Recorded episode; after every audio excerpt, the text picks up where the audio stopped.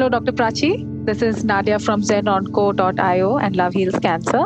It is really an honor to have with you, have you with us here today on today's knowledge sharing session. And to introduce Zen Onco, we uh, guide cancer patients in their treatment journeys with an integrative oncological approach. And today's session is all about spreading that awareness, spreading and educating as much as we can for cancer patients and other people around, caregivers. Everybody who's watching this video needs to know that uh, knowledge, that, that knowledge and whatever they are looking for, they can find it and their doubts can be cleared, and in the most natural way, in the most uh, Uh, without all the technicalities. When we talk to doctors like you, you all tell us things exactly the way we, we are supposed to hear it, right? So let me take this opportunity in introducing Doctor Prachi here with us today. Doctor Prachi is one of the finest surgical oncologists in the city of Mumbai and is known for offering her excellent patient care skills. She has done her M B B S and M S in obstetrics and uh, gynecology fellowship, gynecology oncosurgery as well. She is one of the pioneers in specialized fields of gynecologic onco oncosurgery practice in the city since ten years now. She's trained exclusively in gynec and breast cancer surgeries from Tata Memorial Hospital and abroad, right? So, ma'am is also a laparoscopic cancer sur- she's learned her laparoscopic cancer surgery course from France and advanced cancer, sur- cancer surgery and robotic training fellowship from Italy, right? And she has exclusively worked as a consultant, gynecology and breast cancer surgeon in Sun Cancer Center at Borivli. And this is something that she has started with her husband, uh, Doctor K. D. Thakkar, and they are a power couple when it comes to cancer. Ma'am, it is an honor. It really is an honor, ma'am. Let me uh, give you this opportunity opportunity to talk now. Thank you, Nadia. Thank you for all that kind introduction, as well as uh, I'm glad ZenOnco remembered us. And mm-hmm. uh, it is a platform, I think I should be grateful to you all that you all have built up to educate people about the awareness for not just cancer and its treatment, but even I think we, as we go on to the talk today, we'll be uh, learning about the preventive aspects, what else we can do to avoid getting the disease. That's the big dreaded C word, along with yes, Sarovasi today. So I think it was, um, it, I think it's going to be a more educative session for all of us together. And uh, thank you once again, Zen, for inviting. That is exactly our intention, ma'am. That is exactly our intention. Let's move on to the questionnaire sessions. Yeah, ma'am. Yeah. All right. So, coming to our first question, uh, ma'am, chemotherapy. It is, it is, when we hear chemotherapy, what exactly the kind of treatment, how it can be uh, taken forth when it comes to the reproductive system, and what all the other procedures and the symptoms that uh, people, I, uh, doctors look at when they finally decide for a patient, okay, this person needs to go in for chemotherapy. Uh, Nadia, what you have asked me, I think should have been towards the later half of the talk. First, yeah. uh, when the patient walks into our clinic, it's basically, uh, as cancer surgeons, most of the times what I deal with is people who are already diagnosed outside through some of the other biopsies done for some of the other reasons. Right. If there's an abdominal pain, someone has undergone a colonoscopy and come. Okay. When I talk to you about gynec cancers and breast cancer, uh, yeah. someone has had excessive bleeding, taken a biopsy from the endometrium, or someone is uh, some gynecologist has seen through and seen the cervix, or some pap smear has diagnosed something abnormal. These right. are the cases which come to us. Now, the first and foremost question is, when does a patient approach a gynecologist, and when does the patient actually require a gynec oncosurgeon? So, uh, when the patient normally tends to first approach the doctor who's closest to them. One, where they have probably gone for their obstetrics when during their childbirth and all those things.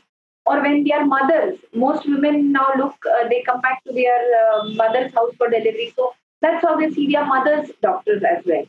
So many a times, uh, who come and tell us that, okay, we have found so-and-so problem in so-and-so patient. Now, what are the problems that they find, and when do they suspect something is abnormal? When the lady goes, say, with heavy bleeding.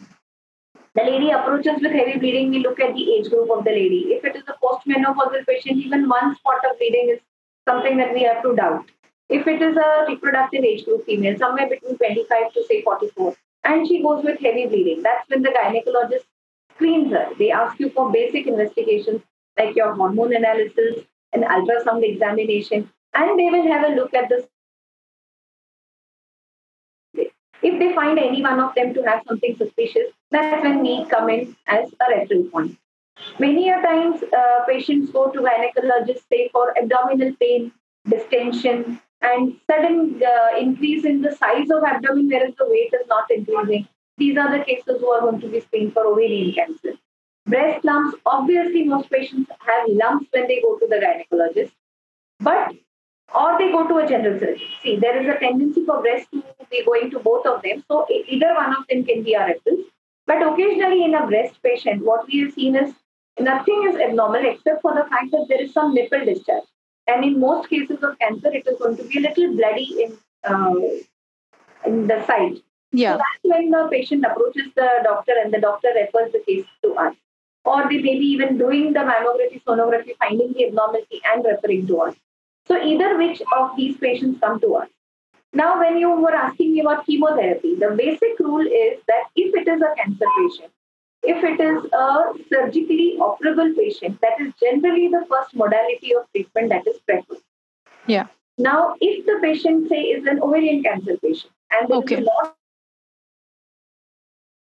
upper abdomen, this is the patient whom we will say we have to give you first chemotherapy, bring the disease in under control, bring it down.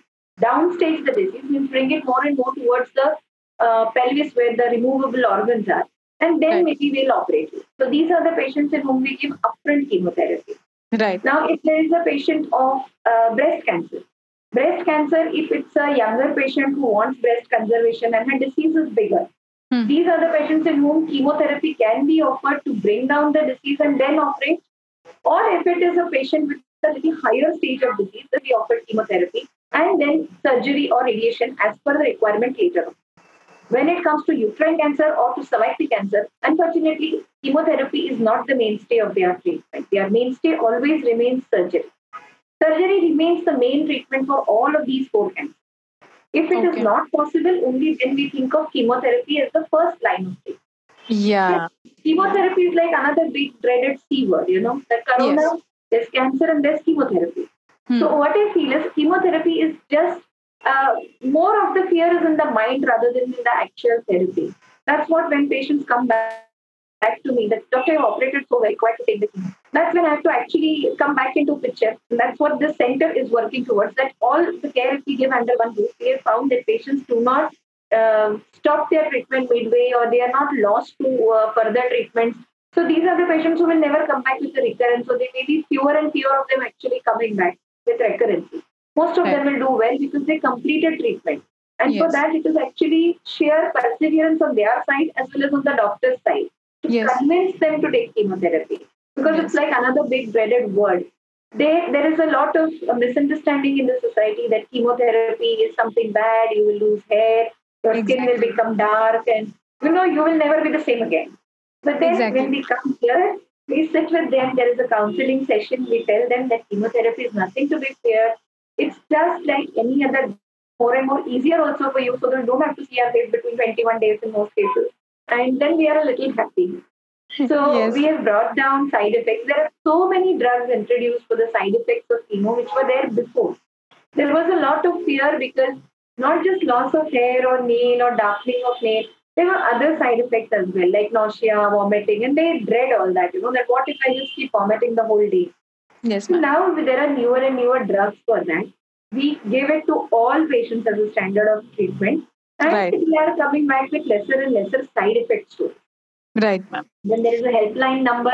So mm. they are less fearsome when they know that there is someone to be approached. Even in the middle of the night, if I have someone whom I can approach for a particular thing, then they are a little less scared. Right. So we have done that. We have introduced a helpline number for um, uh, their uh, chemotherapy problems. And basically what we do is we counsel them very well here. So uh, I have less and less patients lost to chemotherapy now. And except for hair loss side effect, I think most side effects are now taken care of very well. So yes. for our patient information, I can tell you that Patients have to get admitted to the hospital. It's a daycare procedure. They most most chemotherapy is a daycare procedure. I cannot uh, generalize it altogether. There are chemotherapies which go on for three days, sometimes five days as well, but those are for other cancers. Now, most of the time, these patients get admitted to the hospital in the morning time. They are given some pre-chemo injections to take care of those side effects which can later on come about. Then their chemotherapy drugs are given. Once the drugs are over, they are sent home. There is an investigation, say, on day seven. There is another investigation of blood on day fifteen. All this you can do at home. Those two blood investigations are very simple investigations to be done at home.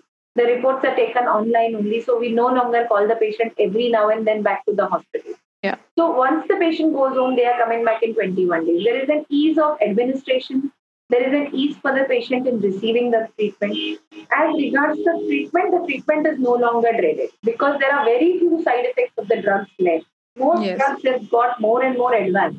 Hmm. So we do not really see patients who come back, you know, half conscious and vomiting and all those things we no longer see in practice.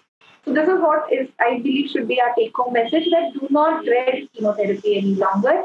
Chemotherapy has become absolutely safe and totally painless. It's a totally painless thing. As yes. long as it's one ninety-nine, it goes. In breast cancer, we have introduced something called as the port system, which mm-hmm. is put under the skin. And every time you come for chemotherapy, just a needle is introduced. So you don't even have a prick here. Wow. Breast cancer chemotherapies, blood cancer chemotherapies, they have become so much finer that no longer is the patient having pain of anything, not even a needle prick. So advances are there. Chemotherapy should not really be here. Yeah. Well, actually, I should have maybe worded my question a little differently. Keeping in mind this fear only, I wanted to ask that directly, because when we think about cancer, the first thing that comes to our mind is, oh, should I go for this? And for uh, considering uh, female, the female reproductive system, females are very, very conscious about their hair. So I wanted to stress on that actually. Anyway, ma'am, moving on that's to the next. I always tell my patients yeah. that don't fear. Hair is something that's your own. You know, once yes. the chemo stops four months down the line, it takes four, four and a half months for most chemos to get over. Yes. They will come back. Yes. So yes. do not fear that one had any much uh, improvement upon. There are costlier therapies for that to avoid hair loss, but unfortunately, we are not having so much of access to all of this. Exactly, exactly. But then it's, I think, acceptable as when you compare getting life versus hair, having those cosmetic four months. So yeah. I always tell them, now you choose what you want. Want, exactly. You're giving me life and cosmetic after four months. No problem. Yeah. yeah, ma'am. That's true. So That's very that true. That's one thing that uh, most patients now understand. And one patient I have seen leads to another patient seeing her and fearing less. So since we have a center where we have at a time four or five patients on an average taking, we allow them to, the relatives to talk to each other. You know, many a times the fear gets taken care of that way also. Yes. So I have yes. seen that in routine practice. The intention of this video only is for that. So yes. that we inspire as many as people as we can, you know, out there. Because the fear of it is more than actually going through it. The um, fear of what will people, uh, what will people think of me in society? What will the stigmas attached to it? So that is something that is a completely different topic altogether. It might take more time to discuss that, but let's come back to the topic. So, ma'am, could you enlighten us more about uh, uterine cancers here?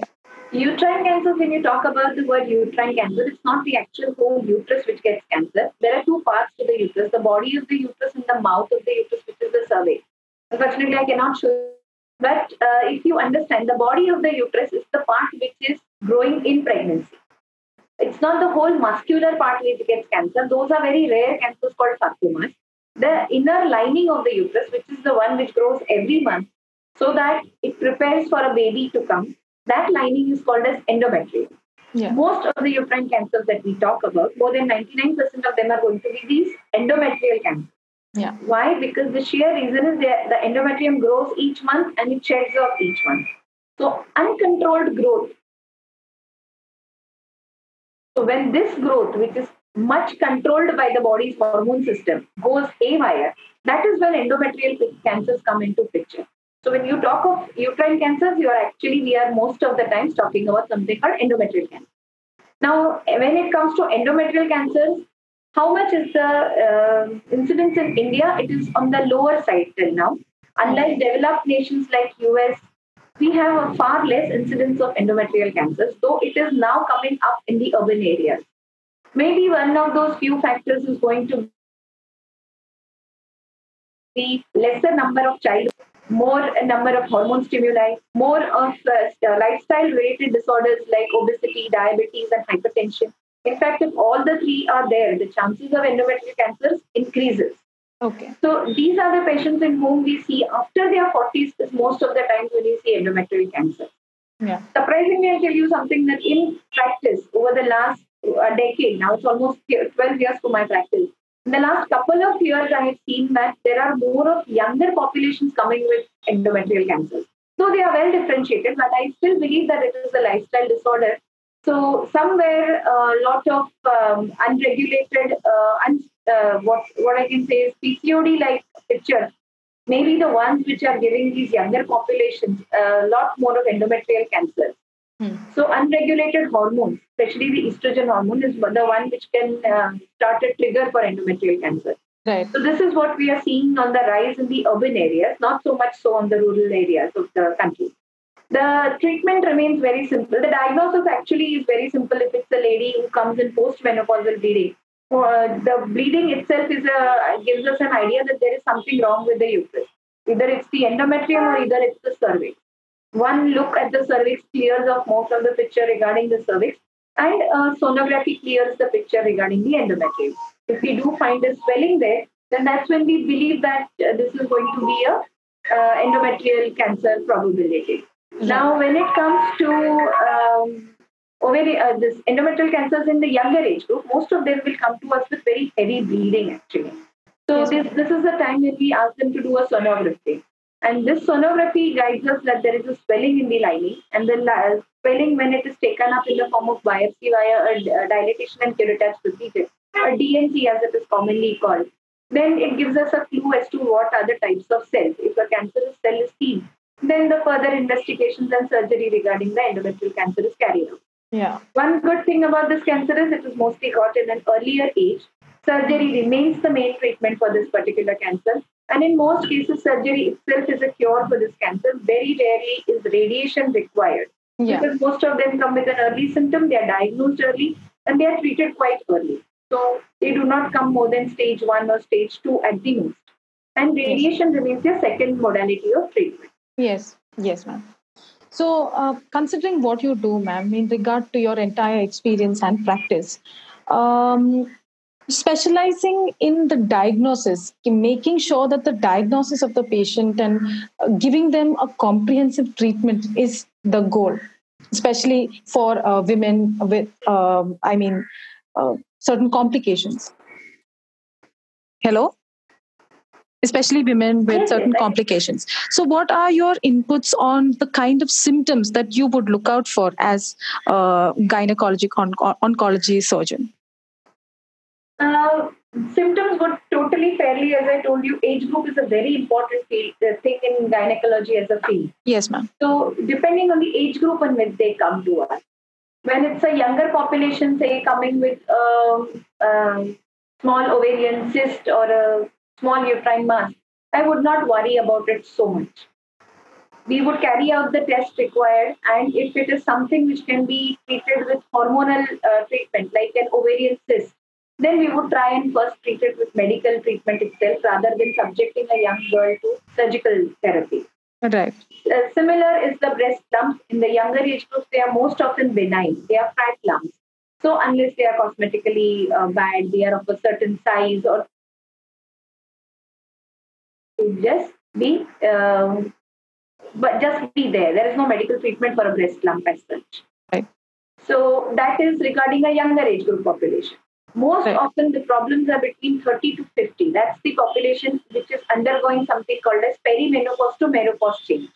So they are right. in the reproductive age group, then they are having hormonal imbalances towards the end of their reproductive life, and then they enter into menopause. So this transition is the time when most of these women are going to come back with problems. This transition time is the time when they are going to come with ovarian masses, they are going to come with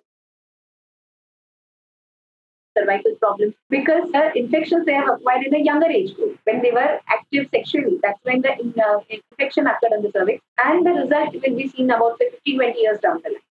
So many of them will come to us with malignancies towards their fifties and sixties when it comes to cervix. When it comes to breast lumps, more and more number of cases we are seeing in the forties and fifties, especially in the urban centers like Mumbai, with breast cancer. So no lump in this age group goes unchecked or unbiopsied. Now, when it comes to menopause, anything which is growing, that's the rule of the thumb. Anything which is growing, which should not be growing, is to be worried about. Whether it's the lining, whether it's the ovarian size, whether it's a breast lump, anything of that sort has to be looked into. So that is when we come and we try to interfere. We do investigations. Sometimes they feel that this was investigation was not necessary. Maybe we have done a sonography, it shows something to confirm, we do a C T or an M R I. And then it shows that, no, no, the probability is far less and we can avoid a biopsy or we can avoid an active intervention like surgery. That's when we inform the patients that that is probably not required. A close observation would be sufficient. But even if it looks unnecessary to you, probably just to increase your safety margin, the doctor had ordered it. So these are cases in which, you know, something is out of the way, then that has to be investigated. Never shall. As we call it. Yes, ma'am. Yes, ma'am. Especially when it comes to this topic, women tend to shy back. That's why I go into my next question about it. Uh, how must uh, basic procreational life be done in a very hygienic, infection-less way? In a very what we, what would be your advice to to our viewers out there to to be in best health? Uh, when it's a younger population. What we tend to say is, uh, first and foremost, as um, teenage girls, less number of smoking years. There's a lot of those things as a trend now, social drinking, smoking. Now, the body of a female reacts differently to smoking and drinking as compared to a male. So, yes, is that certain diseases, like say, um, may be increased in your later life because of smoking in this age group. Uh, smoking and drinking during childbirth, during pregnancy, is detrimental to a child's health. I think that is a common knowledge. So same way, it is detrimental more to or harmful more to the female body. Uh, having said that, in younger age group, um, the uh, sex practices also have to be safe sex practices. Barriers have yeah. to be um, often used, because that is more preventive against sexually transmitted diseases, as well as H P V, that is a human papillomavirus disease, which is going yes. to be the most important one of them is going to be cervical. So human papillomavirus, okay. which gets uh, into a female body through uh, coitus, is the one which is responsible for more than four cancers in the female body, actually five cancers.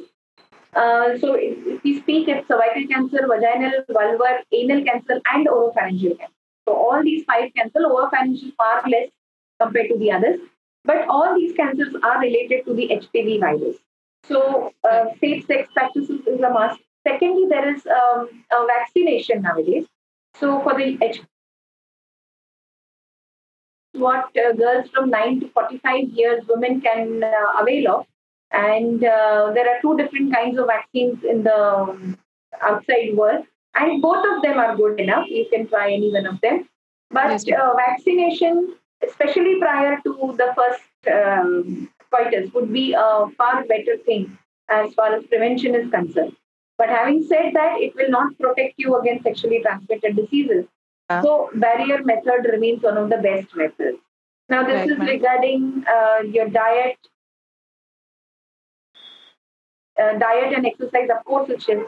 Uh, the less stress you can take about what is, the better it will be for your health. Because more the stressful life that we are seeing now, more and more girls are keeping awake at night, working. Uh, not just g- girls, I'm, all over I'm saying, most, most of the younger population are keeping more awake at night, working harder. So these are the things which can cause more hormonal disturbances in women, lead to P C O D. And that itself can lead to another cycle of uh, diseases. So avoiding all this would be a little better thing. But uh, avoiding stress is now like a myth. Yeah, I was just going to say that. Avoiding stress. Meditations, yoga, good diet habits, regular meals, less of junk food, And uh, probably all this would benefit in countering the stress that is there in our day-to-day life nowadays. So that would act as an added benefit to overall health um, in the future. Right, ma'am. Right. Coming to ovarian cancer, what are your thoughts on ovarian cancer, ma'am? Ovarian cancer is currently one of India's number one gynec cancers. Yes. So oh, there is a lot of uh, worry about it because it is one cancer which we can uh, never catch, say, like in a pre-cancer stage, like we can catch cervix. I think when I come to cervix, I'll give you a little more insight on prevention, screening, and catch, trying to catch it early. But when it comes to ovarian cancer, there is no such uh, remedy for it. There is no catching it early or in pre-cancerous stage, or there is no biopsy of the ovary, nothing of that sort. So ovarian cancer generally, generally comes to a doctor's clinic in stage three. That's the commonest stage in which it comes to us. Yeah. Now, any disease coming to you in stage one versus stage three is going to act better when it is in stage one, caught, treated, and removed, compared to when it comes comes to you in stage two. So, Indian scenario currently is such that we do not really, maybe in certain urban areas like say Mumbai, Delhi, we have compulsory corporate health checkups or professional health checkups, and things are fine. At least an annual scan is what um, least a woman can get, and she's getting it. But when you go a little back into the interiors, you will not get any such um, measure. Though an annual scan is really not optimum for uh, ovarian cancer, still, at least if compared to nothing before, you have at least an annual scan. Now, when it comes to the women uh, in the rural areas or the lesser little towns or something, there is no such annual screening. And that's when these women actually come to us and are Uh, bear it also for a little longer period of time till they can have access to it.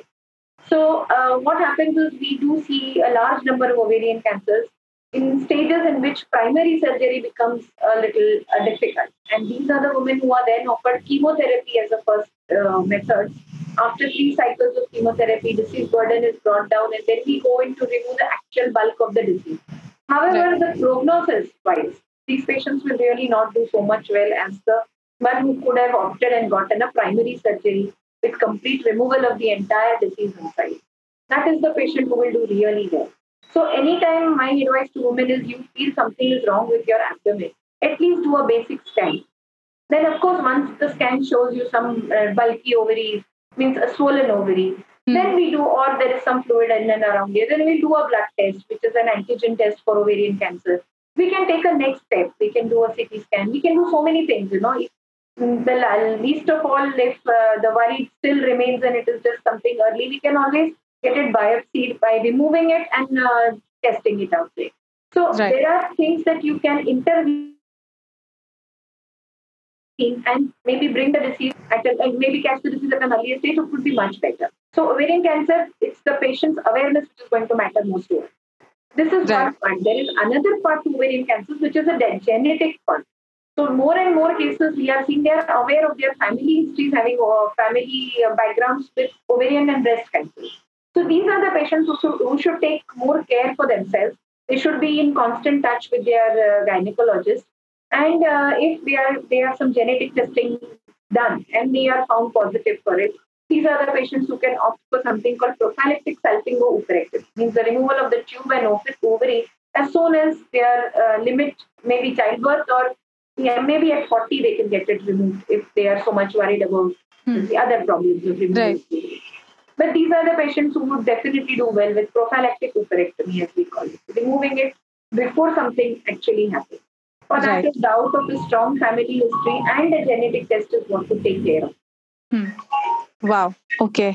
It it opened my eyes as well so much to listening to you, ma'am. Really, as a woman, I have to say this. Um, also, uh, talking about cervical cancer, ma'am, could you yes. please go See, and cervical take... cancer, you know, it's a very big thing that I have to bring it in a nutshell and tell you that this is one of the most, uh, it ideally should have been one of the most uh, curable cancers because this can be caught early. This can be caught even in pre-cancer stage. And there is even a prevention factor. This is the only cancer probably in the whole body you can say that maybe I can prevent it from occurring. So that vaccination is vital. Mm. How much vital, maybe time will tell us. But the times which are telling us the last fifteen, twenty years that they have played, the vaccines have played a role in bringing down the disease burden in developed nations where the vaccinations have been compulsory for quite a few years now. Okay. So that's one thing, that is the prevention for this particular cancer. When it comes to screening, a simple pap smear test, which was advocated in the developed nations, U S, U K, where it is compulsory for a woman to have a pap smear. Here, unfortunately, we do not have any such compulsory uh, phenomenon. But here also, I always tell women that at any given point of time, if you are going to a gynecologist for a white discharge, for a uh, post-coital bleed, or for any other uh, major itching or anything in the vulva and vagina, get a pap smear done. Yes. You know, it hardly costs you anything, maybe a thousand rupees or so, but uh, and maybe just five minutes of your time. But it can actually uh, tell the doctor a lot more about the health of your cervix. One look at the cervix can guide the doctor if you require something. Sometimes the pap smears are normal, but we find large ulcers on the cervix or something of that sort. It can be intervened. Some uh, drugs can be taken to either bring it down, or there is a machine called as colposcopy through which we view such uh, diseases, and we do um, smaller surgery to remove of that ulcerative area. This area is the one in which the virus is uh, staying. So once you have re- the patient does very well and may never actually end up having a pre-cancer or a cancer. So it is very vital for you to at least once in a year go to the nearest gynecologist and get a look at the cervix. You know?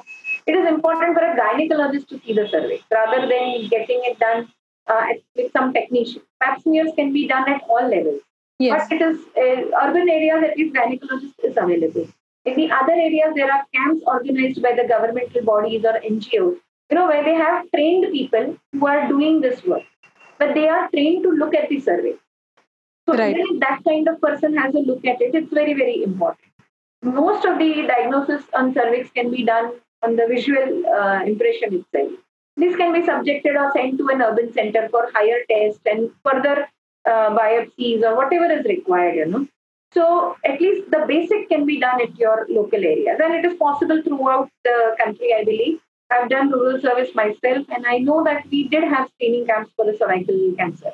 So if I had it maybe eighteen years back, I think that system is still um, available, and people should take an advantage of that kind of a system.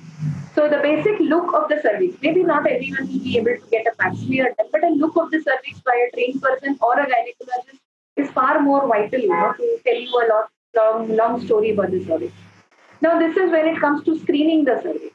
Once right. you find a problem on the pap smear, the patient is subjected to a test called as colposcopy. Yeah. Colposcopy is a machine whereas the cervix is seen at a magnified uh, view. It's a magnified view with a lot of chemical tests done on it, a green filter analysis, and we come to know what is the status of the lesion there. Now what we practice in colposcopy is see and treat method. Means we see it, at the same time we treat the disease through uh, colposcopy uh, itself. So we do something called leap and legs, cone biopsies. Yeah. These are uh, things that can be done through the colposcope machine itself. Mm-hmm. And once the patient is biopsied in this way, the treatment, suppose it's a precancerous lesion up to level one, the treatment or even level two, the treatment itself is just removal of that ulcerated or affected area. Right. So I have seen through the colposcope and I have removed it in one shoot itself, okay. one swipe of the current itself. And I've sent it for testing. Even if the analysis comes as uh, pre-cancer one or two, my treatment is also done. Yes. I only have to tell the patient for a close observation, depending on what level of pre-cancer it is.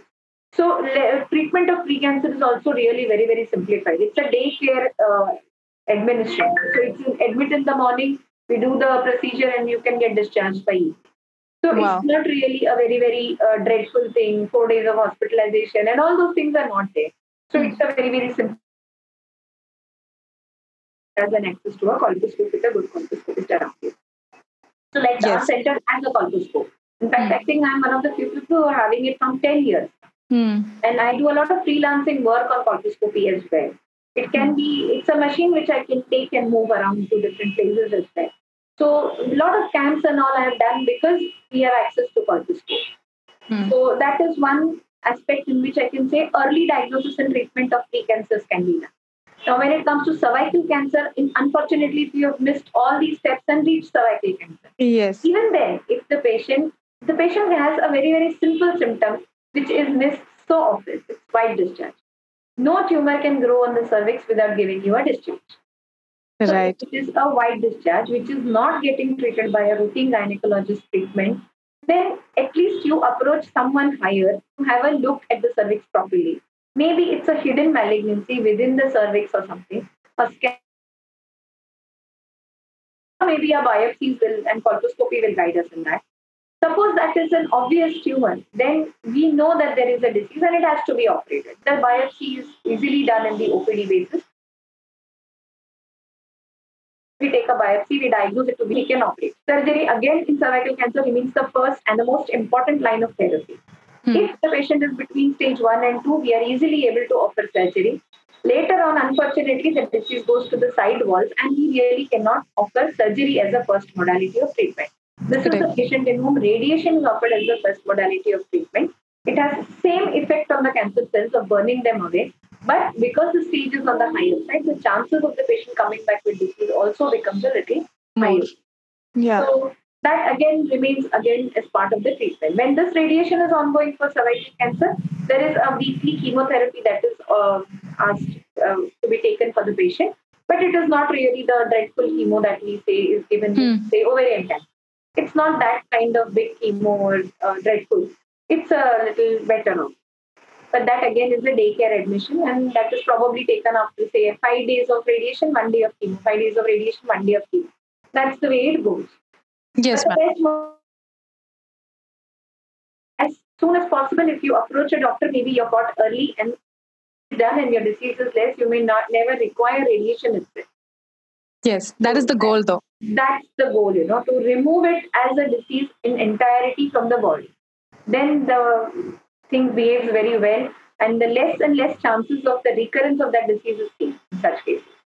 Ma'am, is it only when uh, there are so many reasons as to why white discharge or any discharge for that matter could happen in the vagina? Yes. Um, uh, as soon as someone sees any kind of discharge, they should go and get it tested. Yes. Is that all discharges are not to be found? Exactly. Yeah. When you are in the younger age group, even there is something called as a hormonal discharge. The first fifteen days, you will have, say, a different kind of discharge. You will have a different kind of discharge in the next fifteen days of the cycle. That itself is variable. That discharge, however, is non-itching, non-irritating kind of discharge. It just comes. Hmm. That is nothing to be dreaded. There is a discharge which comes in the reproductive age, uh, age group when the patient is uh, sexually active. Hmm. Those can be infectious.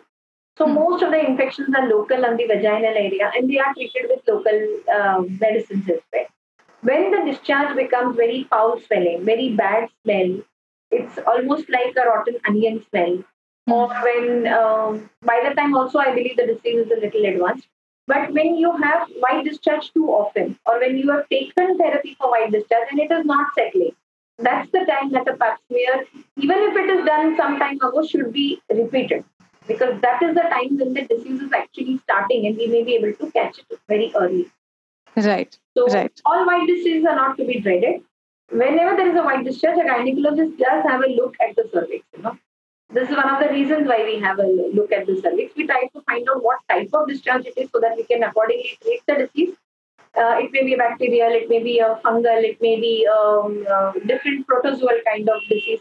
So there are different kinds of um, organisms which give white discharge yeah. in the reproductive age. So that, that is totally different. That uh, female also will come to know that this is an infection discharge. Hmm. Some sort of infection I found. But when it is beyond that, especially in postmenopausal age group females, then it's the time that they should worry and they should approach a gynecologist, get a proper evaluation of the cervix stuff. Right, ma'am. Right. Okay. So uh, talking about breast cancers and the different stages, ma'am, uh, stay from stage zero to stage four.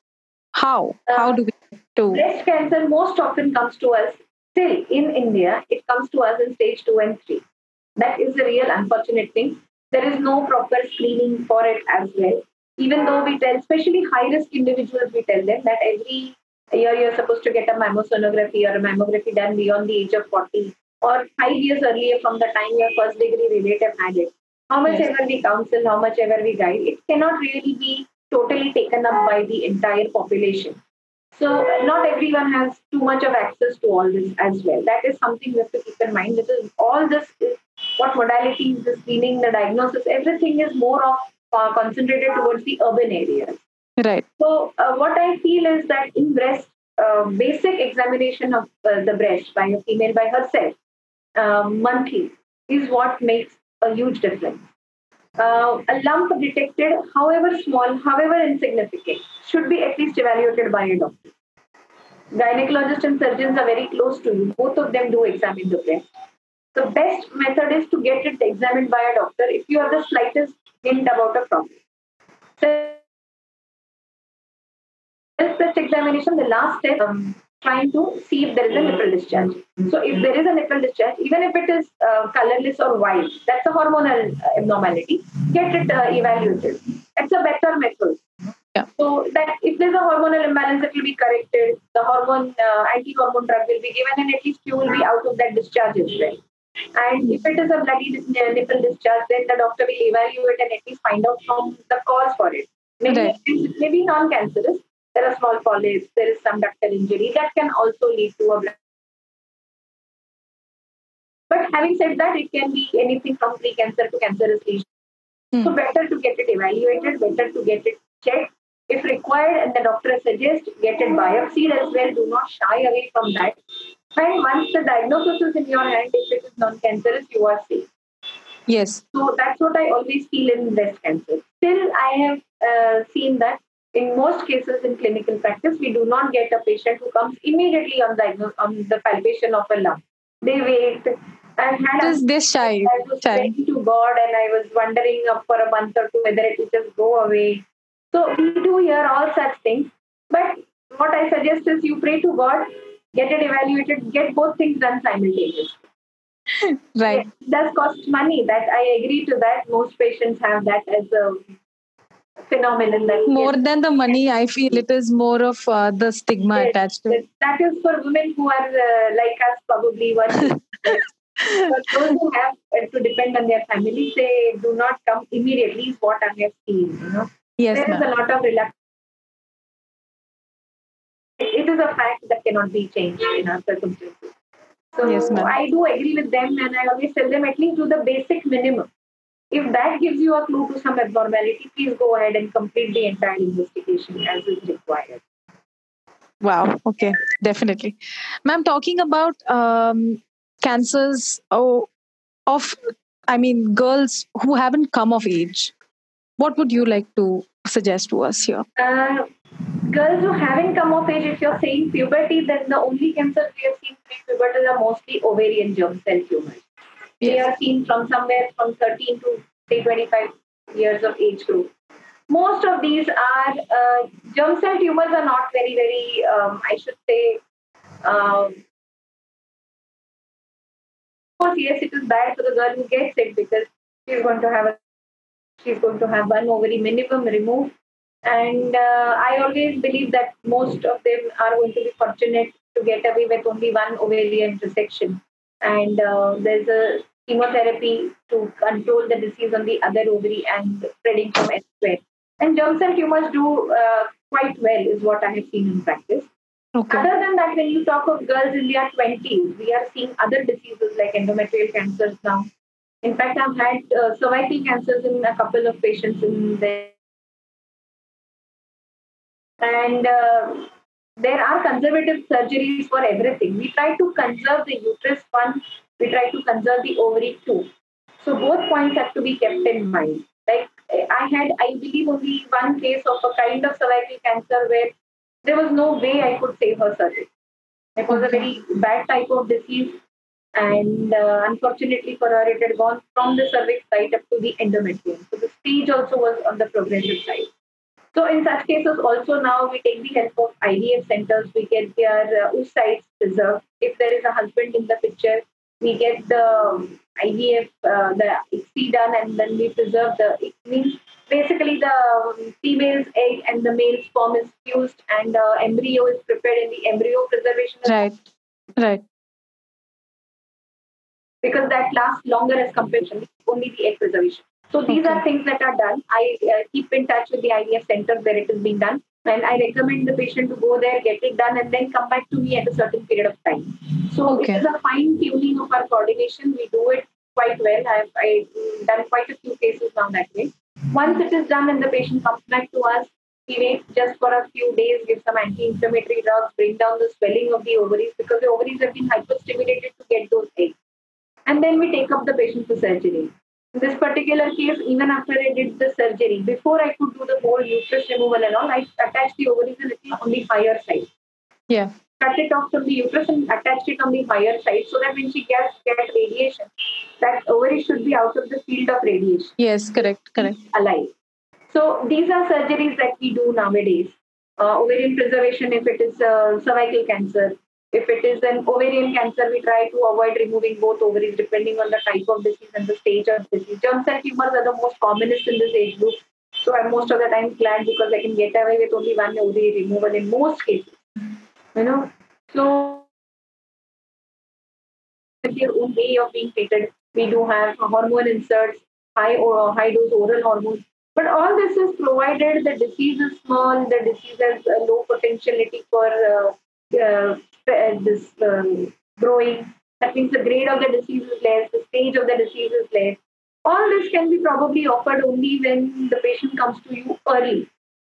Unfortunately, if patient comes in stage three and four, there is very little that we can offer to them by way of preservation of reproductive organs. Right. Breast cancer, of course, now in younger population, when it comes, it is just removal of that lump with the margin of area, the nodal biopsies that are done, patient receives radiation on that side of the breast, and she's as good as normal.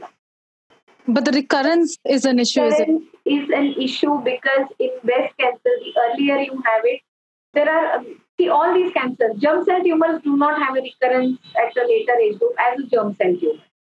Um, okay. Cervical cancers, if they do have a recurrence after conservative care, surgery, then if we ideally do not wait for the recurrence. We generally uh, we have a very, very close observation at the first hint of a problem.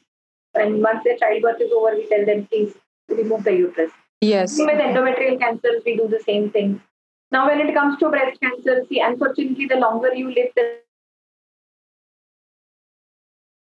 So, what can you say the, about the, the longer you live, ma'am, come again? They are the worst kinds of diseases also. If it is a breast cancer at a younger age group, yes, it's not generally a very nice kind of uh, cancer. It's not going to be a hormone-sensitive cancer. Yes. Or it may be more of the H E R two positive kinds of cancer. So it's not really going to be a good type as well. So the type, the recurrences rates are going to be on the higher side. On yes. the higher side, yes. Okay, yes. That's that was there what... is something called close follow-up. If it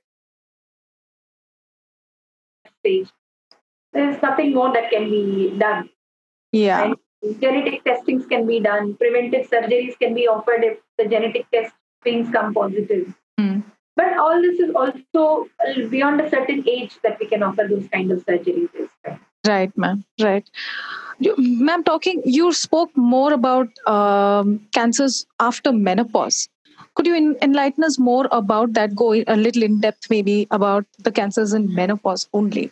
See, most of these cancers, we used to say, come at an older age group itself.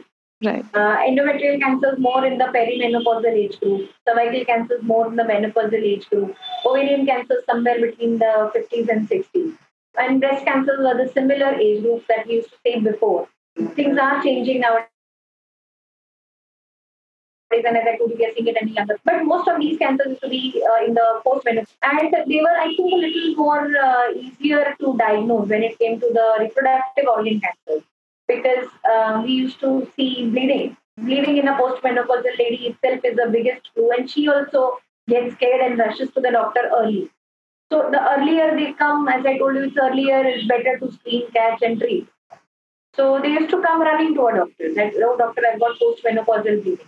The moment you say postmenopausal bleeding, the first sonography is done. Depending on the lining thickness, we advise D and C biopsy. And on, in the O P D, it's at the cervix handle load. So depending on what was abnormal, we could immediately start guiding. And uh, when it came to ovarian cancers in the older age group, you know, they start feeling that distension and all also. So they come to the doctor that, no, I'm not feeling all right. I'm not eating well. I'm feeling satiety soon.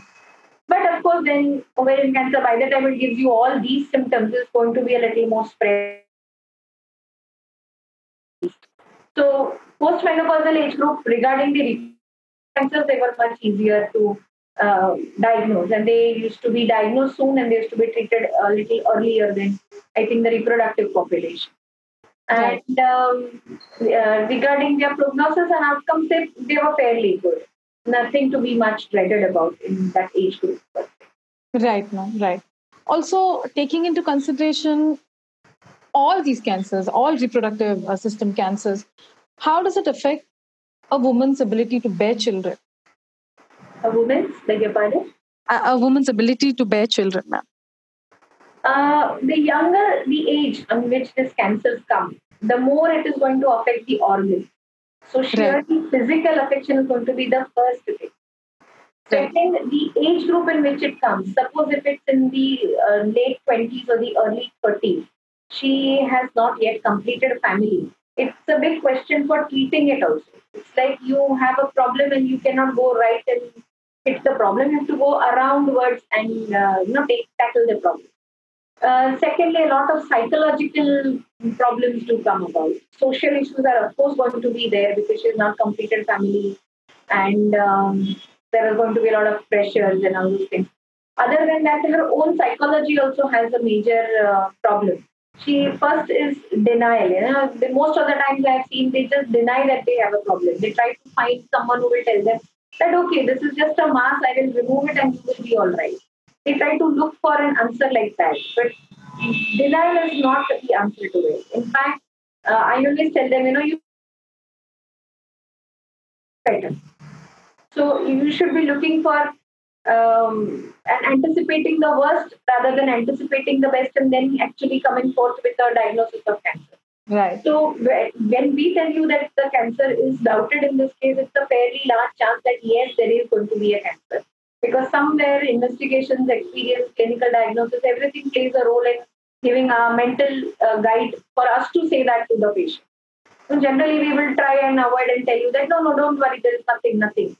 But if we are fairly sure that it is cancer, we will be telling you, no, let's take a biopsy. You know, you have to go ahead and do this particular test. So when the doctor is telling you, try not to avoid it. You know? How much ever psychologically you feel that, no, no, you're giving me a dreaded diagnosis, let me go to another doctor.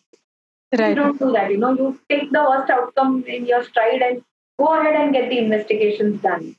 If it comes out normal, good for you, you know, all your prayers have worked. But if it comes out something bad, you've caught it early, it's more better for you only because it is going to be uh, good to be treated early rather right, than be treated after waiting for two months, three months observation. So that age, psychology is a major issue, social issues are there. Then of course there is a physical issue of losing an organ. That mm. itself is very, very dreaded. And yes. if reproduction is not done, then all these other things, like I told you, we have I V F to help us. We have other facilities like uh, Sarovasi now as is in India. Mm. So gamete preservation, oocyte preservation, everything makes a sense now. You know, yeah. trying to do all this. So, and even if I have removed uterus, I have told the patient, even I'm, why, why are you preserving my gamete then? Yes, I can try and get your gamete Uh, and get it into a child of your own. Only thing, your uterus will not be able to bear it, you know. Right. So there are things like this which we can offer to patients now. In yeah. breast, we are doing more and more breast conservation surgeries rather than removal surgery. Yes. So they are benefiting there if they come in an earlier stage. So younger population with cancer can be now, uh, can now fertility preservation, and we are talking of something called fertility management issues in early age group cancers. And it is a, a good thing now that we have so many things around us by which we can preserve fertility and give her own child to her at a later date. Right. So, and such patients, when we do drill and give chemotherapy, we do ovarian suppression. There are lots and lots of things that are being really done nowadays. Yeah. Only thing, the patient has to go to a proper center, a proper doctor, get it done. And first and foremost, the, no, it cannot happen to you. It can happen to anyone, anyone. Yeah. To take in your stride and movement. Yes. And we are so lucky to be at a time like this where we can avail all these uh, facilities that uh, the medical teams could offer us also. I have to say this because it is so important that the work that you put forward. I think yeah. twenty years back, we wouldn't have so many I V F we wouldn't have. Gamete preservation, surrogacy as a phenomenon. Yes. So things which have come new are really working towards the betterment of the humankind as well. And that is something that uh, we should look forward to. Huh? Yes, ma'am.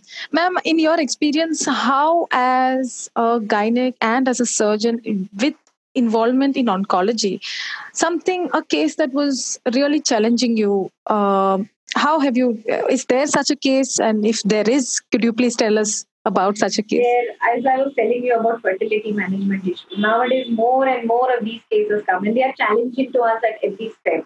Sometimes right. we see their fertility is coming back. Sometimes they keep coming back to us two, two years later. No, I still not got my uh, periods. How am I ever going to have a child? No, uh, a big challenge now in the last couple of years. You know, if I was in a twenty-six-year-old whom I did, I had to really convince her, talk to the family so many times, get her gamete preserved, get her oocyte preserved, and do all this. And I believe that all these are challenging cases for us now. Right. Surgically challenging, of course, a lot of cases are surgically challenging. Mm-hmm. But I believe the overall, if I can give good quality of life to my patient after yes. the whole process is over. So the process treatment is going to probably remain same here, whether you go to Tata, whether you go to Bay or Clinic, whether you go to any other private, it's going to remain the same. When it comes to an oncosurgeon treating a patient, process of treatment is not going to change. Maybe your outcomes also may not change. Yes. What I have to try and make it is better is your quality of life. So all of us as oncosurgeons today, when we are working, challenging mm. cases, if you ask surgically, yes, there were so many of them. It's yeah. not a surgically challenging case what I am talking. What I'm talking more of my uh, how I have benefited the quality of life of a patient. If I take that as a parameter, then nowadays I'm seeing more and more challenging cases. Correct. Correct. It makes more now sense. Now I can uh, reintroduce normal life. That is now I feel a more rather than a very, very say a big surgery or something. I think that has become a bigger challenge to us nowadays. Okay. Okay. Wow. There's just so much of information you're throwing at me. I myself am taking in everything step by step. Talking about palliative care, ma'am, palliative care and everything related to palliative care, how would you advise caregivers and what exactly would be their treatment role and how is palliative care within India the best way? The palliative care, of course, there are centers now in urban areas like Mumbai. We have quite a few centers for them. We have N G Os working towards them. Mm. When it comes to um, centers like ours, which are treating cancer, case, uh, cancer cases um, only, we have yeah. our own system of palliative care giving. We have pain specialists coming uh, into the picture. We have patients who get admitted for, say, certain amounts of time, whereas we introduce... Um, Say either we introduce an epidural system through for pain management, we give blocks for pain management, we have a patient-assisted uh, analgesia programs for that. So all this takes care of the pain towards the end. There are they're in the form of tablets or patches which we can give for the patient to take at initial pain control is done here. Pain, I think, remains one of the most uh, dreaded problems of um, end-stage cancer patients. The other complications may be um, that area having a fungating mass. Uh, you know, you have uh, um, maggots growing on them. So recurrent dressings are going to be an issue. Yeah. So that we have a team of, uh, we have a second drug of uh, doctors and nurses which we have trained for that particular um, program. We make, uh, we can ask them to take certain um, dressings and go there and do it in the home of the patient itself. So these are things that uh, even centers like Tata have such kinds of programs as well. Right. And, uh, they take the help of N G Os for certain things. Yes. So um, all of us uh, do palliative care at our own different level of uh, healthcare that we are providing. So that is one thing that can be done. When it comes to palliative care, towards the end, we most of the time we have informed the patient uh, to keep in touch with a local doctor or a local uh, hospital. And we have informed the doctors they're concerned regarding um, resuscitative things that should not be done on a uh, really end-stage patient. So they are told the options of do not resuscitate are there available. We uh, so we have taken care of pain, maybe dressing we have taken care of. And when it comes to introduction of uh, catheters or feeding tubes, also we have trained the people for that. So they also can, that to a certain extent, they can be done at the home of the patient. And in most instances, we have to call the patient to the hospital to get those kind of uh, things inserted. Right. So all these are things that uh, can be taken care of. Now, some of them, yes, do require hospitalization. Not everything can be taken care of at home. Hmm. But the best kind of um, diet advice, palliative care advice, the pain management advice is what we try to offer here. And then we have created a second level of system which can go to their house and get it done for the patient. Yeah. Wow. That is just so, I mean, thinking of palliative care a few years back, that wouldn't have been there. Yes. No, no. We have to think of uh, that a lot, because that is the kind of patient who cannot really come to the hospital. Exactly. Mm-hmm. And they are the ones who actually um, do require a lot of... Um, sometimes I think counseling is more required in those patients. So someone to just sit with them and tell them that, no, you'll be all right, you know, I'll give you a pain drug, you take it. So sometimes that kind of family member is also required around the patient. So we we tell the family members generally that please do not neglect a patient who's on the last stage. And yeah. At least sit with them occasionally. You know, half the pain that they say will go away with work. So we try to tell them that uh, that is also one part of uh, palliative management. But yes. uh, please take care of the patient. Even if you keep a full-time nurse or a maid, see to it that at least you are in touch with the patient occasionally now and then. Yes, ma'am. To the patient. Yeah. Ma'am, can you talk to us more about urogyne- uh, urogynecologists and urogyne... Yeah, yeah. Like uh, gynec oncology is a separate field now, urogynecology is also developed into a totally different field now. Yeah. More upcoming branch of gynecology. Yes. Most women are there, and they've been there for, I think, centuries. Um, dribbling of urine, and the loosening of the urine bag with age. Um, one of the most important factors was the moment you sneeze or cough and there is urine coming out. So all these were problems which most women used to face. There are now newer and newer surgeries, physiotherapies, all that available for this particular kind of problem. A simple urogynecologist uh, deals with all these kinds of problems. Hmm. And when you talk of urogyne oncology, that's yeah. a totally different field in itself. Yes. There is no one person now taking care of both fields. Now both fields are now oh. uro now separately. So when we have uh, bigger surgeries to be done, when the uterus is having a malignancy or cervix is having a cancer and it is involving into the bladder system, then it's a team of doctors who operate upon such cases, and which the bladder also has to be removed, the entire vagina also has to be removed.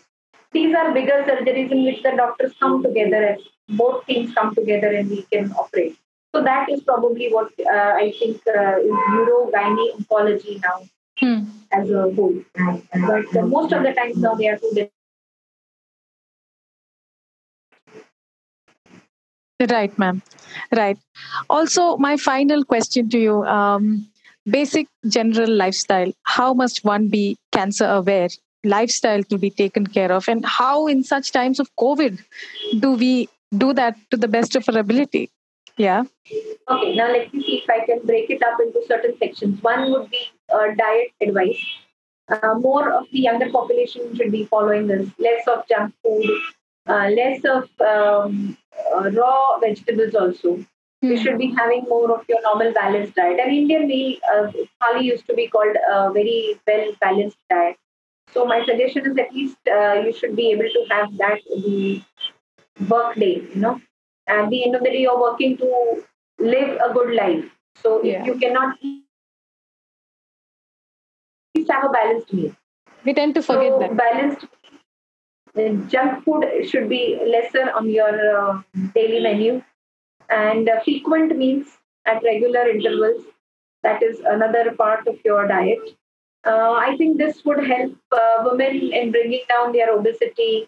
The other lifestyle disorders like diabetes and B P to be kept under check. And in itself, all these three disorders are the ones which lead to most cancer. So if I can keep my diet well, I think uh, I can fight those diseases better, or rather prevent those diseases better.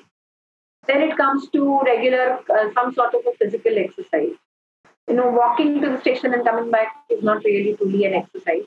Mm. Or would be at least five minutes of your time given to yourself for some active physical, either maybe a power yoga exercise, doing Surya Namaskars, or maybe just jogging on spot for five to ten minutes, and another five to ten minutes of meditation. If you can spare maybe even ten to fifteen minutes in a day for yourself, things will be far, far better. Even the meditation can, in fact, I do it five minutes before they go to sleep, so that the sleep is stressful. Stressful. Most of the time we worry about maximum things for the next day. During the fifteen minutes before we go to sleep. So that is the time when most stresses are there. So try and do a little five minutes yoga, meditation that time. On your bed, no problem, and then go to sleep. So sleep on regular time. Keeping away till middle of the night are not good for your hormones. So they are detrimental for fertility, they are detrimental for a regular menstrual cycle, and of course they are going to be detrimental for most of the cancers as well. That is lifestyle modification. Try and have an outing, a stress-free period once in a while, in a couple of months at least. Yeah. So that is another fact. Then when it comes to regular health checkups, there is a carry-home message that I would like to say. A monthly breast examination by all women beyond their thirties and an annual pap smear and sonography. Right. Beyond their twenties is what is minimum a woman can do for this. So if you can do a pap smear, a sonography, and a regular breast examination for yourself, you are taking care of maximum cancers that are going to be in the body. So I think that is something that we own to us. And a regular examination of that much is more than enough for most people. For yeah. those at a higher risk, things are a little different. You can talk to the uh, gynecologist or to an oncosurgeon close to your area and get a little more intensive screening done for yourself. Mm-hmm. Beyond this, there is nothing required where it comes to uh, medical care. Now, once that is exercise and medical regular checkup. Beyond this, I don't think that there should be much that uh, is required, you know, to keep a healthy life, whether it is in terms of cancer or whether it's in terms of any other disease as well. Most diabetes and hypertension you can keep in check by regular exercise and good diet. So that itself is a lifestyle disease. Yes, ma'am. Yes. Wow. There's just been so much of information thrown at me, and I can't believe how much of it is going to benefit people out there. Wow. This has been such an informative session with you, ma'am. Thank you so much for, on behalf of Zen Onco and Love Heals Cancer. I want to take this opportunity to thank you. From your very, very busy schedule on a Saturday, you've been here, you've taken the time out with us, and it is it has been a pleasure and an honor. Exactly, both of it. Thank you so much. Thank you to you. Uh, it was very nice talking to you. So yeah. let's hope. It was extremely nice talking to you as well. Yes, yes, yes, definitely. Yes. Please have a nice weekend ahead and do take care. Be safe. Thank you, ma'am. Thanks, thanks, thanks. Thanks a lot.